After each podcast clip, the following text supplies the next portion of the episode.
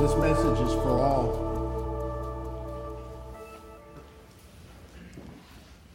There are certain days that change our lives forever. Before and after. We mark these days, we see these days, we live through these days, and then we look back at our lives and we remember, okay, that was before that happened or that was after that happened. For years, uh, I heard um, my elders talk about Pearl Harbor in that way. December 7th, 1941. Things happened before that, things happened after that, but that was a marking day. That was a pivotal day. That was a day that people measured what happened before and what came after. 9 11 would be the same way for most of us.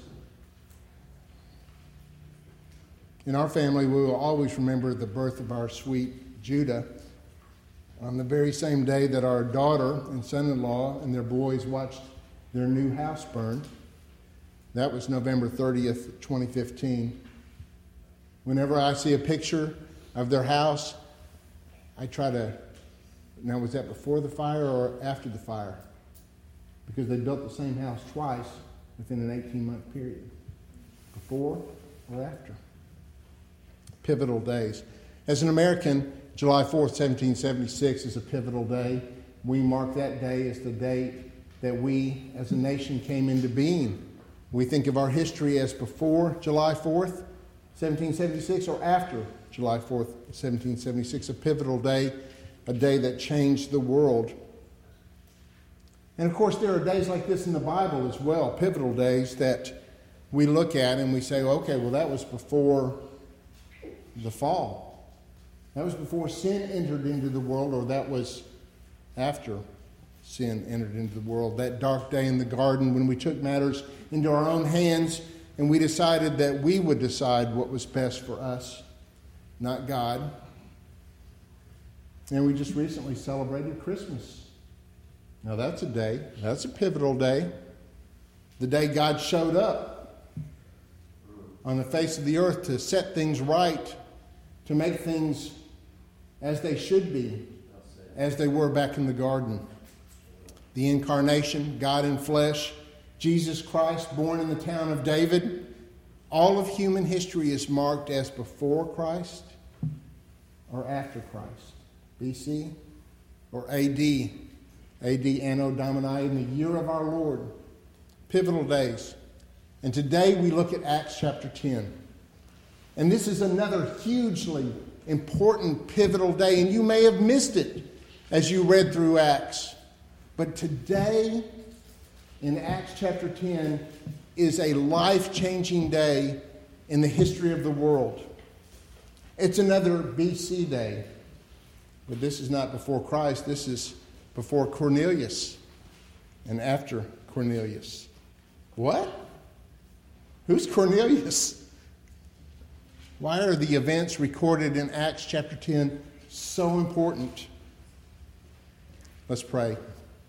Father, we thank you for this passage, a passage that is tucked right in the middle of Acts, easy to overlook, easy to run right through, easy to miss the significance of what happened, easy to miss that this is a pivotal day for the people of the world. Help us not to miss it today, Lord. Help us to see what matters. Help us to see who matters. Help us to see why this is important. So we humble ourselves before you, Jesus, and we ask that you would speak through me and that we would hear the message that you have for us today. And we pray these things in your name, Jesus. Amen. Acts chapter 10, verses 1 and 2. Acts chapter 10, at Caesarea, there was a man named Cornelius a centurion of what was known as the Italian cohort, a devout man who feared God with all his household, gave alms generously to the people, and prayed continually to God. What matters? Do titles matter? Well, Here in this brief passage of Scripture, we see several titles that Cornelius had. He was a soldier, he was a centurion, which means that he was trusted with a position of authority and leadership. He led men. He led men into battle. He was trusted to lead a large group of men into battle. He was a soldier. He was a Roman soldier, the best in the world at that time, a leader of soldiers. Centur- Cornelius had some titles. You know, I have some titles. I'm a husband, father, brother, son, grandfather, printer, preacher, pastor, businessman, and I'll bet that you have some titles too. Think about your titles. What are they? We all have titles. Titles can be helpful. They can get us started towards knowing somebody, but titles are pretty inadequate when you get right down to it because they're limited in their usefulness. Titles become obsolete. I used to be known as a grandson, but all my grandparents are gone now. No one calls me grandson anymore. That title's obsolete. So that title is not really useful anymore for me. Other titles are too limiting. I think of titles when I think of Rhonda, my Proverbs 31 woman. Rhonda, she has the title of mother, daughter, grandma, Bamar, sister, business owner.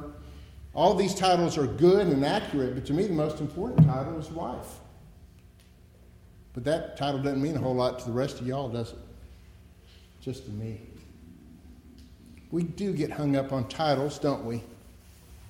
And it would be easy to get hung up on Cornelius's titles, but God didn't leave him there with his titles.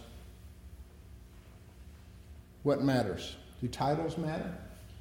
Do our actions matter? If you look at the first two verses in Acts chapter 10, we see that Cornelius had a pretty good checklist of actions that he participated. He was a devout man, he was a pious man, a pious in the good sense of the word.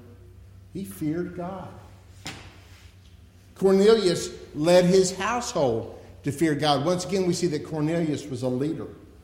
Cornelius gave generously to the poor. Cornelius prayed to God, and not only did he pray to God, he prayed to God all the time. That's a pretty good checklist. Do our actions matter? Well, these are good actions, four great actions for anybody. But God did not leave Cornelius in his titles, and God did not leave him in his inadequate actions, as good as they may have been. And God steps into his life. Cornelius is praying and he sees an angel. And this angel tells Cornelius exactly what to do send for Peter. Peter's going to give you some more information. Cornelius understood exactly what he was supposed to do. As contrasted with Peter in this passage, when Peter sees a vision, he sees the vision three times. He sees the vision and he actually interacts with the vision and he contradicts the voice of the Lord and he says, No, Lord, I have never eaten anything unclean all my life. Peter did not understand the vision. Cornelius, a lost man, understood exactly what he needed to do. Peter, a saved man, was confused. As a matter of fact, the scriptures say on more than one occasion, he pondered, What does this mean? Cornelius sees an angel, Peter sees a vision. Picking up now in our story, Acts chapter 10, verses 19 and following. And while Peter was pondering the vision, the Spirit said to him, Behold, three men are looking for you. Rise and go down and accompany them without hesitation, for I have sent them. And Peter went down to the men and said, I am the one you are looking for. What is the reason for your coming? And they said, Cornelius, a centurion, an upright and God fearing man who was well spoken of by the whole Jewish nation, was directed by a holy angel to send for you to come to his house and to hear what you have to say. Verse 23 So he invited them in to be his guests. And that may be the key verse right there. That little throwaway verse there, verse 23. So he invited them in to be his guests. Now, to us, that doesn't seem unusual, out of the ordinary at all. If someone came to our house and looked for us specifically and said, Hey, I've got a message from God, we would invite them into our home, but not a Jew. A Jew's not going to do this. But Peter's beginning to understand the message. Peter's beginning to understand the vision. So he invited them in to be his guest, knowing full well that by inviting these Gentiles into his home, it was going to cause trouble in the church. Peter invites the Gentiles into his house. Peter then obeys and goes with the Gentiles. He travels with them. Not only has he invited them into his home and provided lodging for them, now he's actually going to travel with them. And God is getting Cornelius and Peter together because he has something that he wants to accomplish. Now, if you're a Jew and you're plowing through Acts, you're right at home because Acts 1 through 10 has basically been about Jewish people who either accepted Christ or rejected Christ. But the story in Acts is of hundreds and then thousands of Jewish people who accepted Jesus Christ for who he said he was and who his disciples said he was. And then you get to Acts chapter 8, you see that the Samaritans have a revival. And the Samaritans have also accepted Christ for who he said he was. But the Gentiles, well, and that's us. Everybody here is a Gentile. The Gentiles, we don't show up until Acts chapter 10, really. And Cornelius is our representative. Peter invites these Gentiles into his home. That is earth shattering. That doesn't happen for an observant Jew. Peter travels with these Gentiles to go talk to another Gentile. That doesn't happen. Acts chapter 10, verse 34 and following, Peter speaks to the Gentiles who are gathered at Cornelius' house. So Peter opened his mouth and said, Truly, I understand that God shows no partiality. You remember when Peter was pondering the vision earlier? You remember when Peter was troubled? What does this vision mean? You remember when Peter actually disagreed with the heavenly voice and said, No, Lord, I can't do that. Now he says he understands. He says, Truly, I understand that the whole point of that vision that you showed me, God, three times was that you show no partiality. But in every nation, anyone who fears him and does what is right is acceptable to him. That's the start. Verse 36 As for the word that he sent to Israel, preaching good news of peace through Jesus Christ, he is Lord of all. There's, there's nothing that Peter understands. Not only is God impartial, and he accepts anybody who will come to him in faith, but Jesus Christ is Lord of all. And then he says, You yourselves know what happened throughout all Judea beginning from Galilee after the baptism that John proclaimed, how God anointed Jesus of Nazareth with the Holy Spirit and with power. He went about doing good, healing all who were opposed, oppressed by the devil, for God was with him. And we are witnesses of all that he did, both in the country of the Jews and in Jerusalem. They put him to death by hanging him on a tree, but God raised him on the third day and made him to appear not to all the people, but to us who have been chosen by God as witnesses. There's a title. Peter says, I'm a witness. Who ate and drank with him after he rose from the dead, and he commanded us to preach the gospel and to testify that he is the one appointed by God to be judge of the living and the dead. To him, all the prophets bear witness that everyone who believes in him receives forgiveness of sins through his name. What matters? Do titles matter? Do our actions matter? Who matters? So Peter opened his mouth and said, Truly, I now understand that God shows no partiality. Everybody matters. Everybody matters. Verse 36 As for the word that he sent to Israel, preaching good news of peace through Jesus Christ, that he is Lord of all. Everybody matters because Jesus is Lord of everybody. Titles don't matter. Actions don't matter. So this leads us to the question what does matter? Why does any of this matter? And this is the heart of the gospel.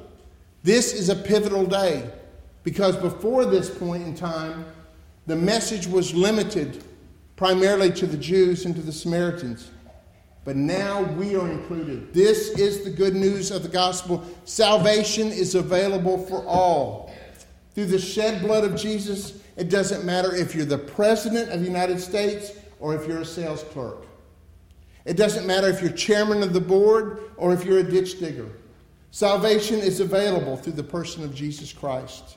Your titles don't matter, your works don't matter, only one work matters the work that Jesus did on the cross for you. And this is the good news of the gospel. Your nationality doesn't matter. It doesn't matter if you're red, if you're yellow, if you're black, if you're white. Because God shows no partiality. People all are precious in His sight. This is the good news of the gospel. I was sharing the gospel with an acquaintance a week or so ago. Do you know what his objection was? His objection was that Christianity claims that there's only one way to heaven, and that is through Jesus Christ. And I said, Yeah, I, I own that. I said, We Christians take Jesus' word, we take him at face value. When he said to his disciples, I am the way, the truth, and the life, no man comes to the Father but by me, we take Jesus at his word. Christianity does make this truth claim because it is true. There is only one way to the Father, and it is through His Son, Jesus Christ. And while it is true that there's only one way to the Father, please note that anyone can come to the Father. So the world looks and says, oh, that's bad news. There's, you guys say that there's only one way to, to heaven. I say, hey, this is good news. Anybody can get on the way. Get on the way. Anybody can. It doesn't matter if you're rich or if you're poor, if you're black or if you're white. It doesn't matter what country you came from, what country you're going. None of that matters. All that matters is that Jesus is the way, and the way is available to anybody.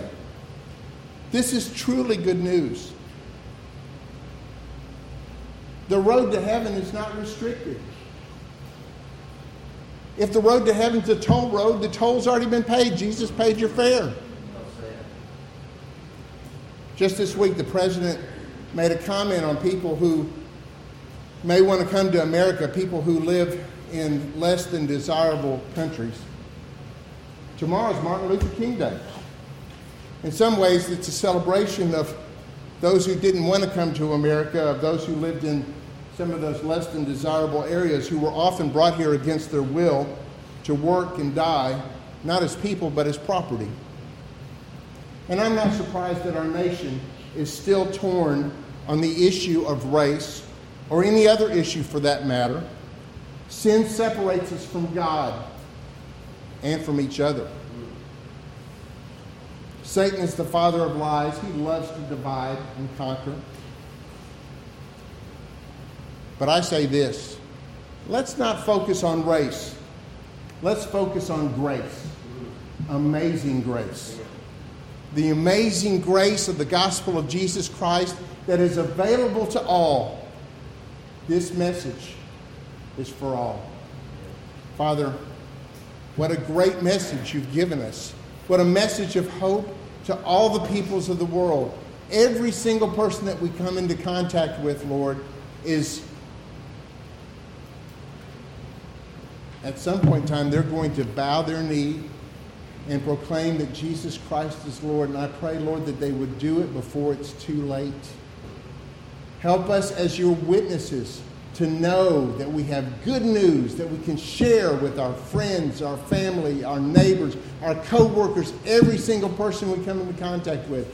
And then help us to do it. Because this truly is a message for all. This truly is good news.